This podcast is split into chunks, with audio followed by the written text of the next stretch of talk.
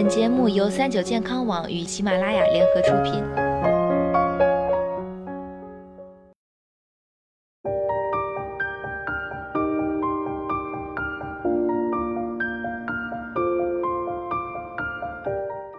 Hello，大家好，欢迎收听今天的健康养生小讲堂，我是主播探探。孩子呀，是两个人爱情的结晶，大家呢也倾向于花时间来备孕，用最佳的身体状态来迎接家庭的新成员。然而，很多时候呀，生活总有意外。有一种意外，就是妈妈吃药之后才发现自己怀孕了。不管是感冒药还是维生素片，准爸妈们都会紧张，担心药物在不经意间伤害了孩子，甚至会考虑是不是放弃这个小天使。可毕竟人命关天，今天呢，探探就来跟大家好好的说说吃药和怀孕的那些事儿。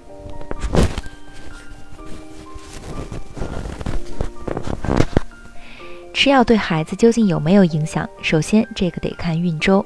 优胜劣汰，适者生存，这早在人的胚胎期就开始了。如果是孕四周之前吃了药，胚胎就会遵从全或无的理论。要么接受了药物的不良影响，自然流产；要么不受影响，继续发育。而且这个阶段的受精卵仅仅处于细胞分裂时期，还没器官分化，药物对胚胎影响力非常弱。如果孩子真的受到药物的不良影响，他自己会被淘汰掉；如果没被淘汰，那就说明他已经闯过了这一关，能继续接下来的生命过程。准爸妈们不用过分担心。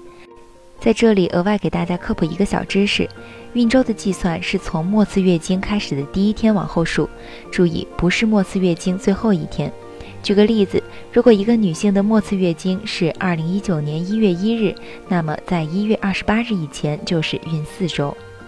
回到正题，可如果超过孕四周吃了药，药物对胎儿的影响就大大提升了。不过也不是说这样的孩子一定不能要，最好去医院做下检查，也听听医生的建议。吃药对孩子究竟有无影响呢？其次是要看药物的类型，孕妈吃的药物不同，对孩子的影响也不同。探探就先说说外用药和静脉用药。外用药吸收进入人体的剂量是有限的，因此对胎儿的影响通常较小；而在静脉输液中，药物进入母亲血液，对胎儿影响也会大一些。